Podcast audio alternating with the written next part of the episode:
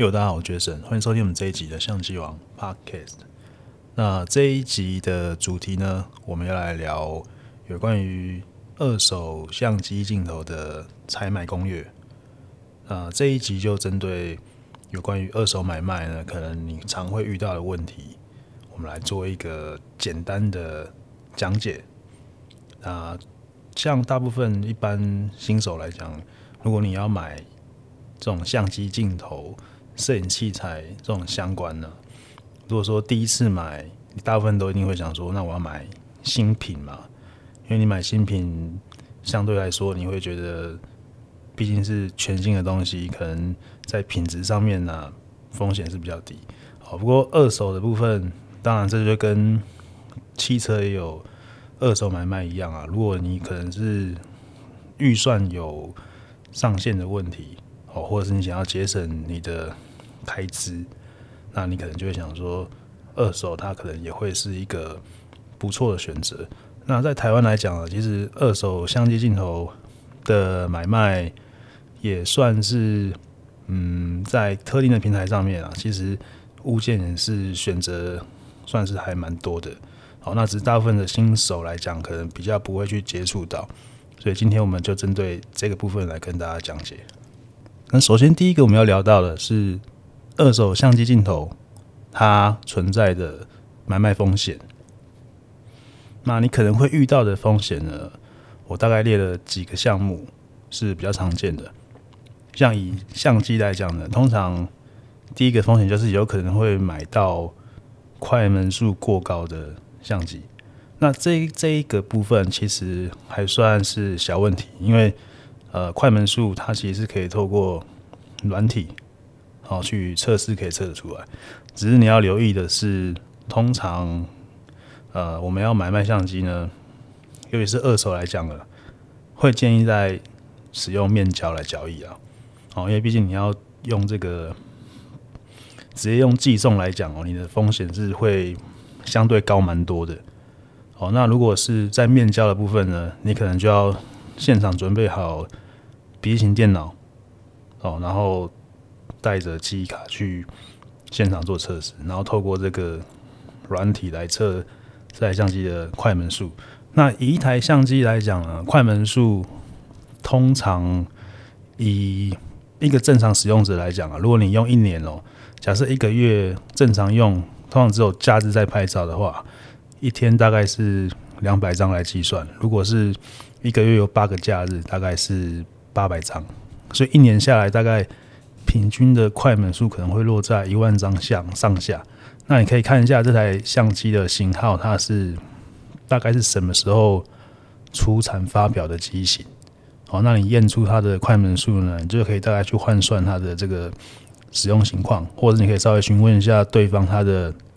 购买的时间，哦，大概是在哪一年哪一月？哦，你就可以换算出来它的使用情况是不是算是正常使用，或者是它可能是呃工作使用，工作使用它的快门数通常就会偏高一点。好，那这是当然就会影响到它的行情。好，因为相机的快门数它就跟这个汽车一样啊，它是会有一个消耗的问题。像一般的相机，大概快门数的上限，可使用的上限大概会落在十到十五万次。二十万到三十万以上的快门数是比较属于高阶的机型。好，那如果你先买这台相机呢，你可能测出来快门数已经在十万以上了，对不对？那再加上它的售价，你去算一下它的折旧是不是划得来？这个就蛮重要的。好，所以快门数其实这个部分一定要去留意留意要去测试的地方，因为有些人他可能有些卖家啦，他可能本身就在外观的保养啊跟都顾得蛮不错的，所以你看它的外观看起来好像蛮新的，八成新啊，简单的使用痕迹而已。可是没想到快门数一验出来，哇，快门数很高，对，那这个你就要稍微留意一下，它可能就是呃，可能不就是工作使用啊，哦，摄影师可能那种婚礼摄影一天就按个好几千张快门数的，可能他只要半年左右，这台相机就大概就十几万、二十万的快门数了。哦，那这样来讲呢，你可能就要考虑一下这样的机型你要不要购买。那第二个你可能会遇到的风险是，这台相机或者是镜头，它其实是有呃重摔过哦，但是它的外观不明显。那这样的话呢，可能就如果以新手来讲啊，你会买到的几率其实是蛮高的，因为一般的人是看不出来它的外观是有重摔过。那尤其是对镜头的影响会比相机还要来得大。那我现在讲相机的部分好了，如果相机它有重摔过，你可能还可以透过现场的测试、通电测试做基本测试。哦，虽然说有外伤，可是只要基本功能良好，那可能就是美观性的问题，就不会影响到这个你使用上的问题。可是如果是镜头去重摔到呢，通常它的影响就会比较大，因为镜头里面它的这个镜片的镜片组成其实是比较复杂的。那如果它今天有遇到比较大的外力撞击呢，它有可能会产生镜头内部的镜片组移位，我们会说这个叫做镜头的光轴偏移。那一旦光轴偏移了之后呢，你可能在拍出来的照片都会发现一些蛮奇怪的照片啊，比如说可能画面的左边跟画面的右边，左边看起来很清楚。右边看起来很模糊，但你又是在同一个胶平面上面，你说这个不是景深哦，就是里面的镜片组歪掉了。那通常都是受到很大的撞击呢，才会发生这样的状况。好，那如果你在就是现场测试的时候呢，你要特别留意，就像这样的问题，通常你在相机的荧幕上面呢，你是很难看出它这其中的差异。通常是回到家里呢，把把照片放到电脑上去看之后，你才发现怪怪的。然后等到这个时候，你才要来跟外家卖家去 complain 说你发现这样的问题呢。通常卖家也蛮大的几率是比较不会去认的，因为他会认为说就是赢货两亿嘛。毕竟在当下测试的时候，在现场测试，我镜头有让你测，也有让你检查外观。那你当下你没有检查出问题，你现在拿回去，我怎么知道说这个你说的这个光轴偏移是不是你自己后来去摔到的？然后这个就会模糊不清了，所以这个这个部分也是我们在就是二手交易上比较常会遇到比较棘手的问题，好，或者是有时候也会遇到一些我们的客人在买卖二手镜头的时候发生这样的问题，好，这个问题我觉得蛮严重的，也是大家要特别小心的地方。第三个是相机的感光元件受损或是刮伤，这个也。蛮容易发现的哦，因为这个部分呢，你可以在现场面交的时候就去做检查。那如果你没有检查这部分，你可能就遇到这样的问题，哦，就可能没办法避开这样的问题。感光元件受损，它非常容易发觉。如果感光元件上面有一个刮痕的话，你拍出来的任何照片，在相同的位置呢，它都会有一道痕迹在那边。所以最简单的测试方式就是你接上镜头拍一个全白的画面。如果感光元件它有刮伤，或者是感光元件表面有入尘，哦，它就会看得一清二楚。那你就发现这些问题，就可以在现场去做跟卖家做确认，哦，就可以避开这样的问题。所以这问题还算是比较简单的。那第四个这个部分是你可能会遇到来路不明的赃物，就是可能这个卖家他当初在网络上放的这个价格呢，异常的便宜。哦，假设一台五 D 四，现在二手行情是三万五、四万，他这台卖两万、一万五，甚至有人卖一万块。好，那你可能会觉得说，哦，你要挖到宝了，很便宜。可是你可能就要去想，他为什么可以卖这么便宜？哦，这也是你要去留意的地方。那通常这种赃物来讲，它可能对这个自己本这台相机的这个商品本身的操作。就不会很熟悉，因为毕竟这个东西的主人不是他，哦，他只是想要赶快把东西给卖掉，换换钱回来，哦，那多少钱他都愿意卖嘛，哦，但是这你要特别去留意，要特别去小心，哦，这个是可能会遇到的事情。那最后一个是你可能会浪费很多的时间成本，就是你可能在这个过程呢就遇到了上面这些问题。好，所以你就一直没有办法完成你的二手交易，你就必须要一直花这个时间在市场上去寻找下一个物件，然后再继续跟呃卖家约面交。哦，这个过程浪费的时间成本，你要把它计算在里面，你最后呢才会得出来说你到底适不适合去购买二手的商品。哦，因为有的人他是乐在其中啊，有的人是觉得说，因为你可能工作的关系，你会时常去接触到这些相机镜头，或者是你都会使用到。哦，那如果你以这个挖宝的心态来来看这件事情呢，你会觉得浪费这些时间，对你来讲是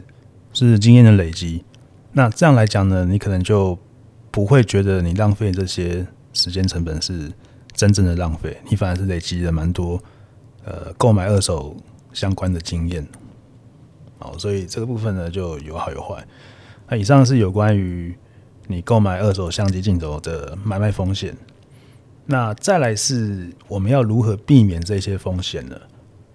嗯，第一个就是刚刚前面有讲到，你要二手交易呢，我们尽可能就要去使用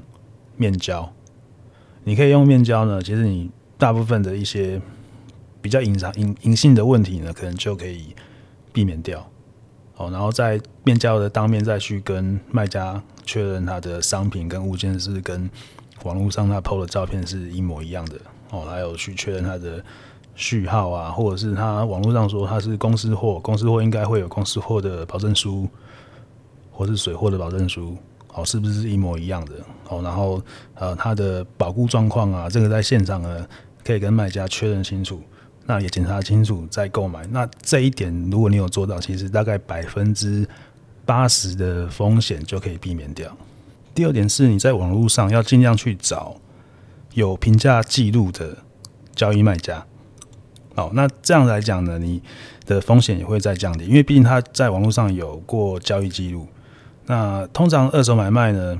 如果是专业卖家，他通常就会有自己专门的网站。或者是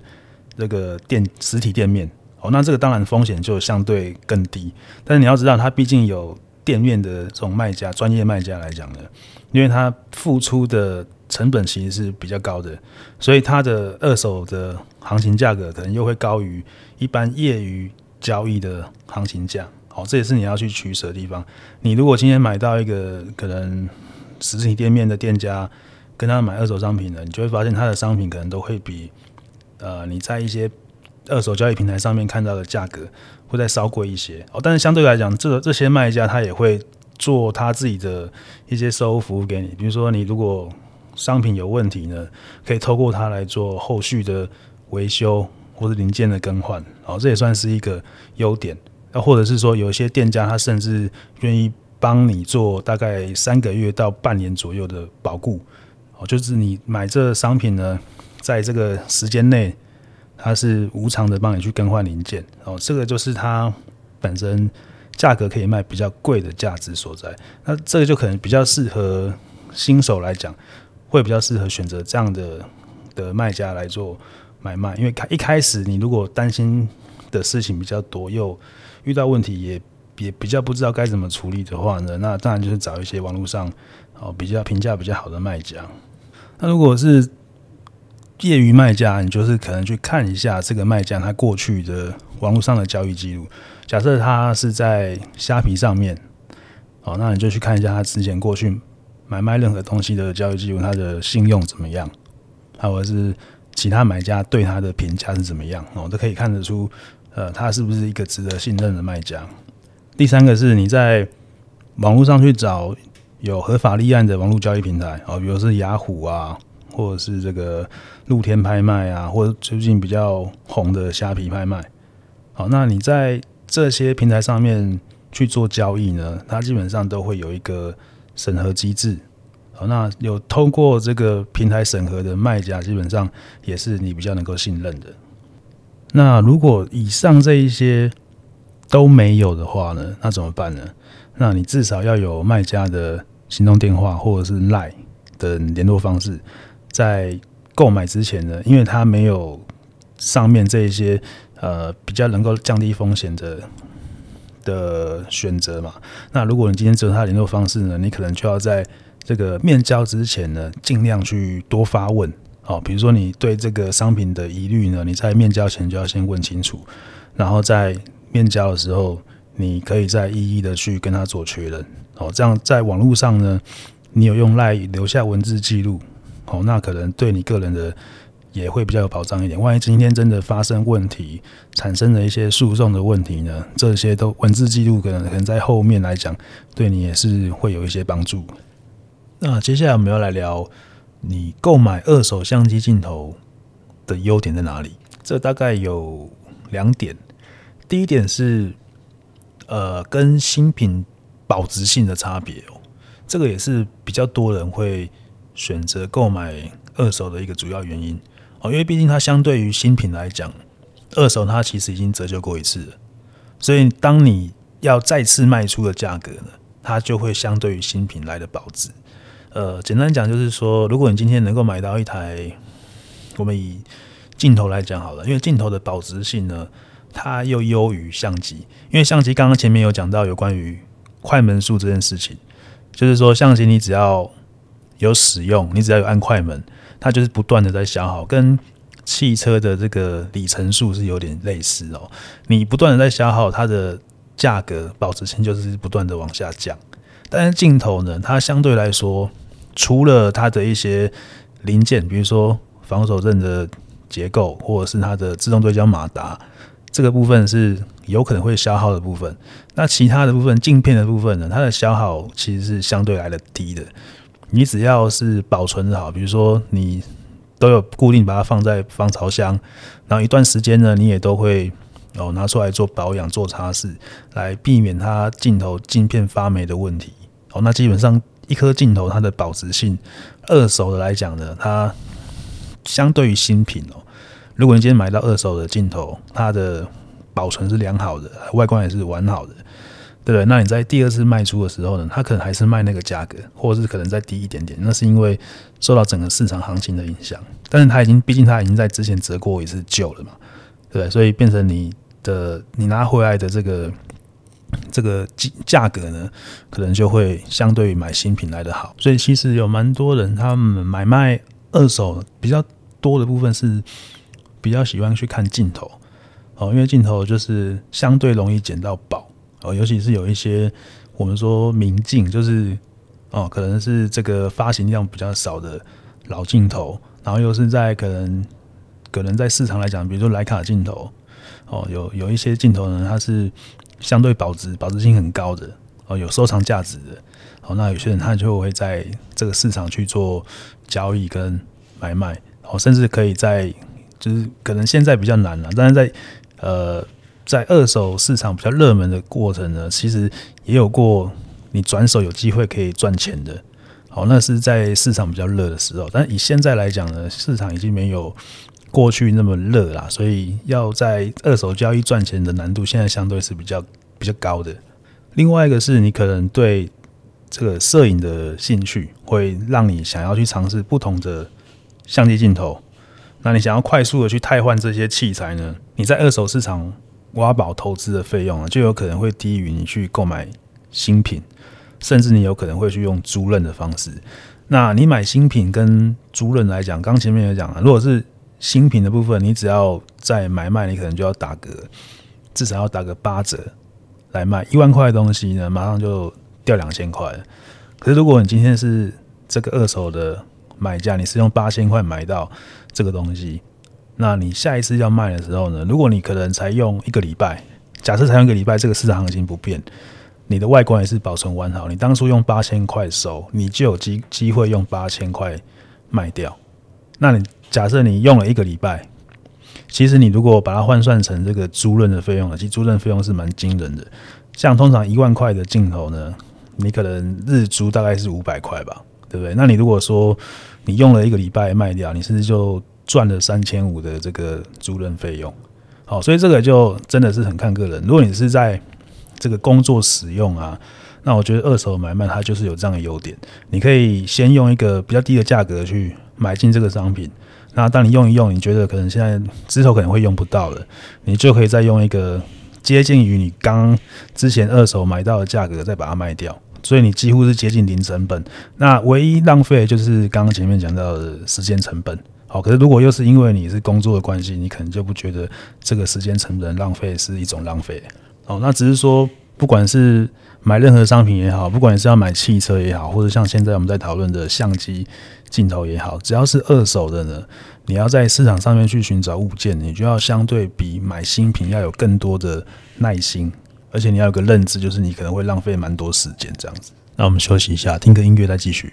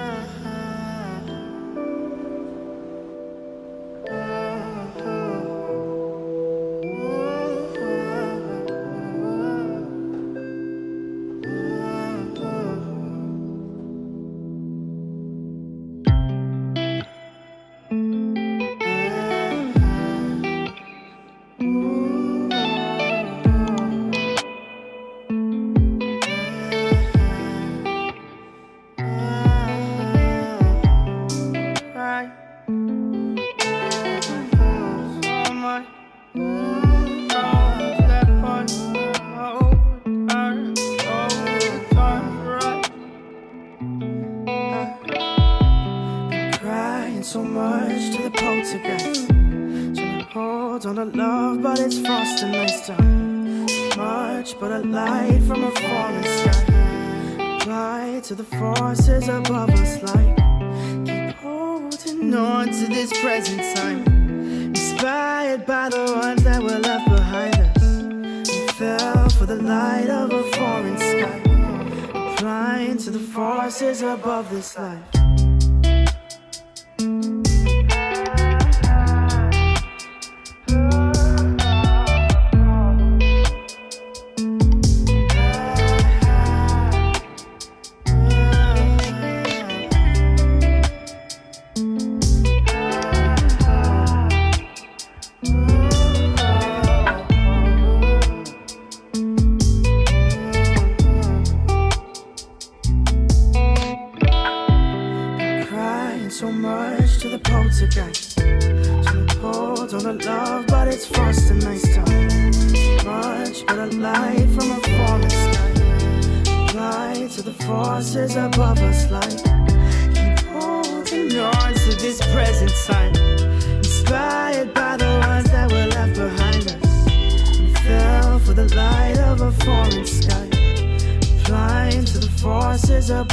life. Been crying so much to the poltergeist.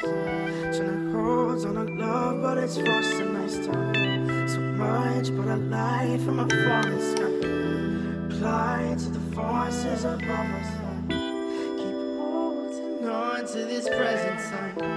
Inspired by the ones that were left behind us. We fell for the light of a foreign sky. Applying to the forces above us. Life. 好，那接着是面交的时候呢，你要去留意哪些地方？首先，第一个是外观，它是最简单的。当你今天跟别人约面交出来的时候，你要尽量的，一定要约在一个可能就是灯光比较明亮。如果是白天最好，白天看是一清二楚。那如果是在不得已是在下班时间，可能是在晚上的时候呢，你不要找一个乌漆嘛黑的地方去约面交哦，因为通常相机镜头呢，它本身的颜色也都是黑色或是深色的。那如果你是在一个比较昏暗的地方，其实它外观有一些比较明显的使用痕迹，甚至是外伤、刮伤来讲呢，你是很难去看到。那当然一定要特别留意啊！你到时候在检查的时候呢，可以把的自己手机的手电筒拿来用哦，用手电筒来照局部都去照一下，整个外观都看一下呢，会相对很容易看得出哦，这个使用痕迹是是不是正常的使用痕迹，或者是它是有外力撞击的，这是最重要的地方。那如果你今天购买的是可换镜头的相机，单眼相机。或是无反相机来讲，那你要检查地方就蛮多的。第一个是刚刚前面有讲到最重要的感光元件。如果是无反相机的话，你只要把镜头盖或者镜头打开来，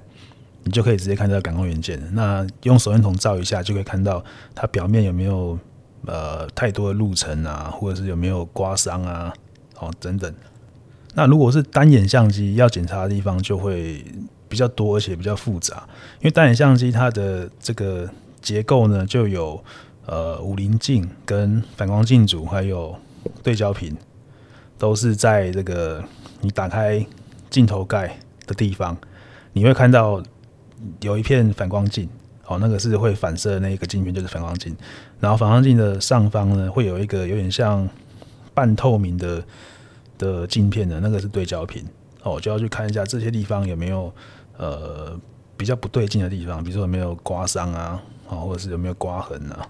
有没有沉淀，或者是甚至那些地方它是不能够用手去摸的，上面有没有油脂啊，有没有指纹啊？如果有碰到的话，那些其实你在那个。光学观景器上面都会看得一清二楚，所以到时候就是你面交不要只看着外观就付钱走掉，你还要把镜头装上去，然后看一下观景器。观景器看出去，如果是有看到一些刮痕啊、有路尘啊、有指纹啊，哦，那你这个地方你就要小心了。那无反相机的电子观景器，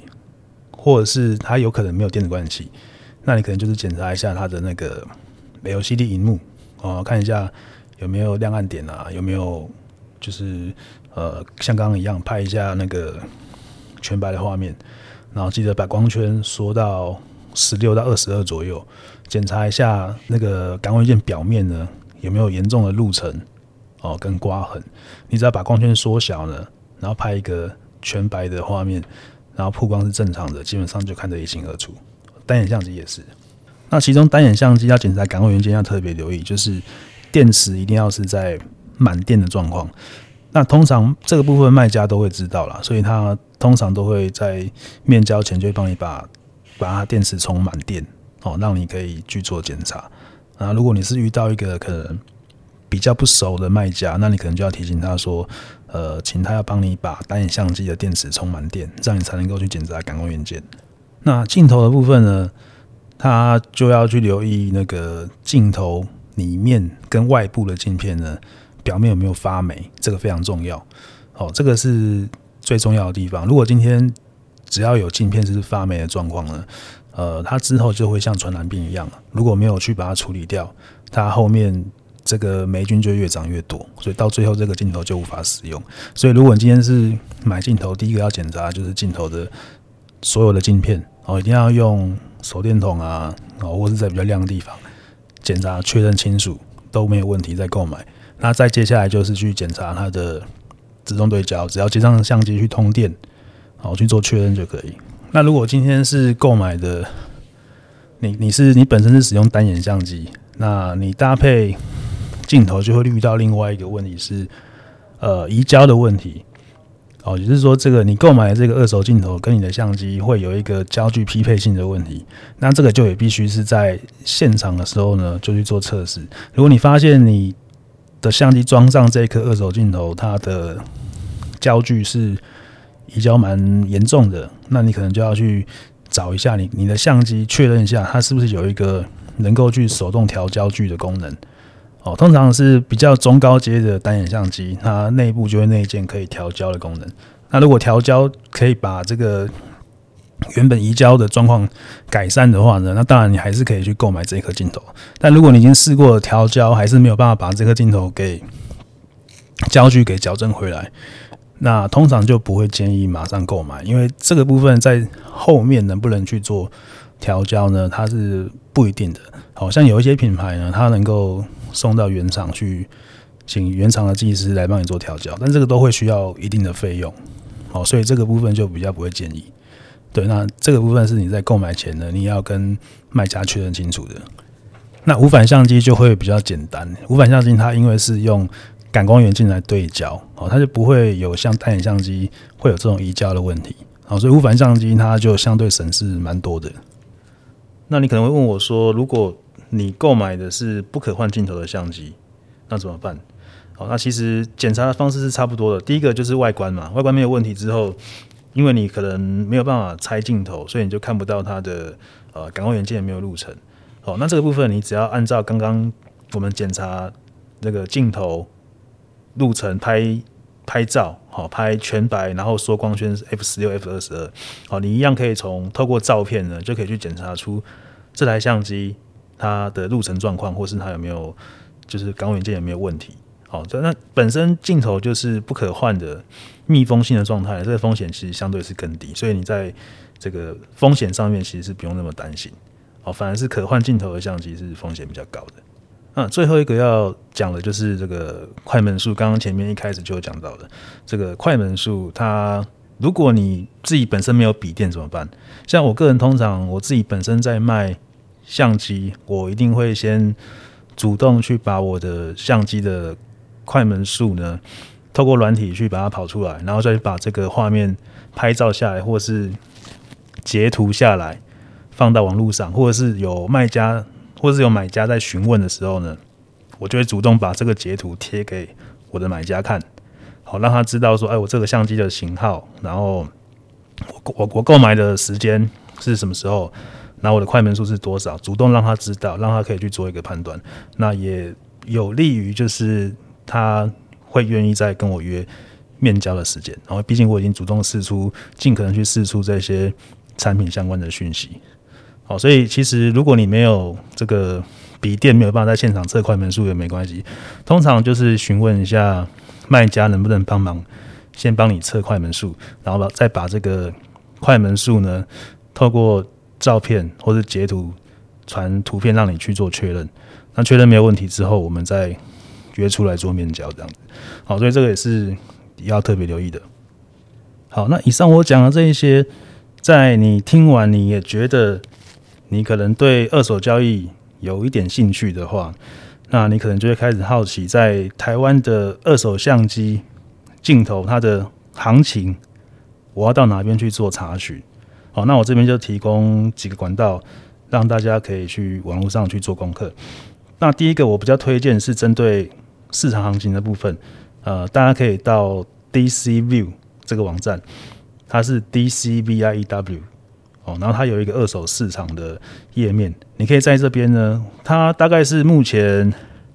可能台湾来讲呢，在二手的交易物件是最多的地方，可能是以我的了解来讲，它的二手交易物件是目前我看到最多。然后再就是因为物件比较多，就是比较竞争，所以相同的东西如果物件多。它就有可能会造成削价竞争，所以它在这个地方的市场行情呢，其实我觉得它是相对比较低的。好，那就是变成说，你可以在这边看到很多不一样的物件，啊，甚至是你今天对你自己本身要卖的物件行情不是很清楚，你就可以先第一个到 DCView 上面去查，看能不能找到相同的物件，你就可以大概知道说你的物件它你大概要怎么样去定价。啊，还有就是你要去看一下，可能你的相机的快门数。跟别人的快门数大概差多少？还有你的外观，你自己的外观是几成新？比如说大概是八成新，哦，那别人是九成新，他可能卖三万块。那如果你是八成新，你可能就价格要稍低一点。但是当然还有其他不同的地方啦，就是你要自己去做一个综合评比，然后去定个价格。那个价格是你自己认定的，然后再就是看买家能不能接受嘛。好，所以这个是。二手市场有趣的地方，如果你价格定太高，其实也不会有人去问了。那如果今天价格非常划算，就会可能有点像你卖太便宜了，大家都要抢这样子。好，这个定价其实是一个学问。那另外一个有二手物件可以参考，就是那个 Mobile 零一。不过 Mobile 零一上面现在的物件可能对比 DC View 是少了蛮多的啦，所以除非是你在 DC View 这边首选，你真的找不到你要的物件。那当然，你第二个才去参考 Mobile 零一。假设你在 DCView 这边就已经找到可以参考的物件行情，那基本上 Mobile 零一可能就就当做是备用这样子。那这两个平台它的优点都是这个行情的更新会比较快，因为它的物件多，然后你也好筛选，这是它的优点。那缺点就是这个平台它只是提供一个让大家可以交流的二手交流的平台。好，所以他没有去做任何的控管跟认证，好，所以在这上面其实有时候也会发生一些买卖的诉讼问题，也会比较多。所以你当你有看到一个物件是在这个平台上面看到的，通常呃有一些问题，最好都是能够要到卖家的 line，然后能够用文字的部分先去把这些问题都理清，都 OK，确定没有问题之后，再来约面交。哦，这个是大家一定要去注意的。那除了 D C P 跟 Vobio 零一以外呢，可能再来就是各大的网络购物平台，其实他们也有一些业余卖家会选择在这些地方去放自己的二手物件。那现在比较大的可能就是雅虎拍卖、跟虾皮拍卖，还有露天这三个平台呢，还比较容易找得到二手的物件。但是这个三个平台它比较特别的地方是，因为它并不像 DCview，它有大量的二手物件在上面。通常你可能比较容易找到都是单一物件，比如说一个一个型号的东西，哦，它可能就只有一两个而已。哦，就变成说，它在市场上因为比较没有竞争，应该说在这个平台上面竞争比较小，所以它的定价呢，相对来说就会略高于 DCview 的行情。也就是说，你可能在这边看到的价格跟 DCview 都会觉得稍高一些。那这个当然就是变成说，你如果有兴趣的话，你可能就要跟那个卖家呢要询问比较多。确认，然后价格甚至可能要再议，因为你可能就要再跟他做确认说，因为事实上可能在 DCV 这边行情是这样，那为什么听这个价格？哦，你可能就要去跟卖家去做沟通。哦，当然也有卖家他就是觉得没差，反正我就是我不急着卖嘛，对不对？所以我价格偏高也没关系啦，反正人家要买我就卖啊，对不对？我不急着要把我的价格放贱价去卖。好，这就是呃各个平台不同的地方了。如果卖家他本身是求售的话，通常价格马上就杀下去，你可能也看不到这个页面了。大概是这样讲啊。如果我今天求售，他就是要马急着登很金，他马上价格压杀下去，马上就这个 这个网页马上就被秒掉了。好，所以基本上是你看得到那个页面，就是因为它的行情可能就是市场价或是越高一些。好，那它就是反正它就是放着在那里慢慢等。哦，但相对来说，这些就是大型的。网络购物平台，它的优点就是它都是有认证过的账号啦，所以这些账号呢，它也比较不会容易遇到一些牛鬼蛇神的哦，就是可能是诈骗的，或是可能有一些疑虑的哦，它其实相对就省略掉哦，所以这个就是你要购买二手相机镜头呢，呃，这个几个平台的优缺点，就是大概要知道，可能你比较能够去了解说。怎么去运用这些平台？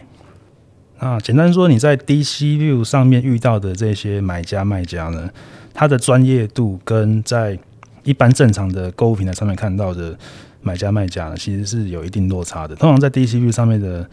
买家卖家，他们是在专业知识部分，或者是说对价格各方面的了解呢，都是比较高的。哦，那在那边就真的是需要比较多的经验值。哦，你可能在那边去做交易，你买到好东西的几率才会比较高。哦，那当然也也也是有可能买到不好的东西，就是就刚刚讲了嘛，因为那个 dcv 它就是没有平台认证的，哦，所以你买就是风险全部都要自负就对了。哦，这个是你买二手，就是在二手市场呢，就是你要去承担的这些风险。好，那今天内容大概分享到这边。那最后要回答大家的一个问题，就是说，其实我每每几乎。每个礼拜吧，几乎也都会有客人在问我们，为什么相机王都没有在收购二手相机镜头或者这些摄影器材，或者是有那个呃旧机换新机的服务啊？为什么都没有做这一块？那其实这个部分我们在大概好几年前吧，大概七八年前，其实那个时候我们其实是有做过。那个收购二手相机的啊，只是说这个部分，像刚刚我前面讲的这些问题哦，本来就是一直存在的。那因为种种原因呢，所以我们最后就是还是选择就是只做这个新品的买卖了，就没有再做二手市场的交易。那如果说你本身今天做这一集的主要原因，也是因为有太多的朋友在询问这个部分，那我是希望说，如果当然了，如果可以，以后我们。有机会能够再为大家做服务，做二手的部分，那很好。但是在我们还没有这样的服务之前呢，你可能也可以在市场上去。如果你对二手交易有兴趣的话，那可能今天这个节目就多少可以对你有点帮助。那你就可以试着在我讲的这些平台去做询问，去做尝试。好，那今天的节目就到这边告一段落。如果你有一些你想要了解，的有关于相机镜头或是摄影相关的问题呢，也都欢迎你在我们的这个 iTunes 的这个留言区去做发问。那或许我们有机会就会做一集来回复你，也不一定。好，那我们下集见，拜拜。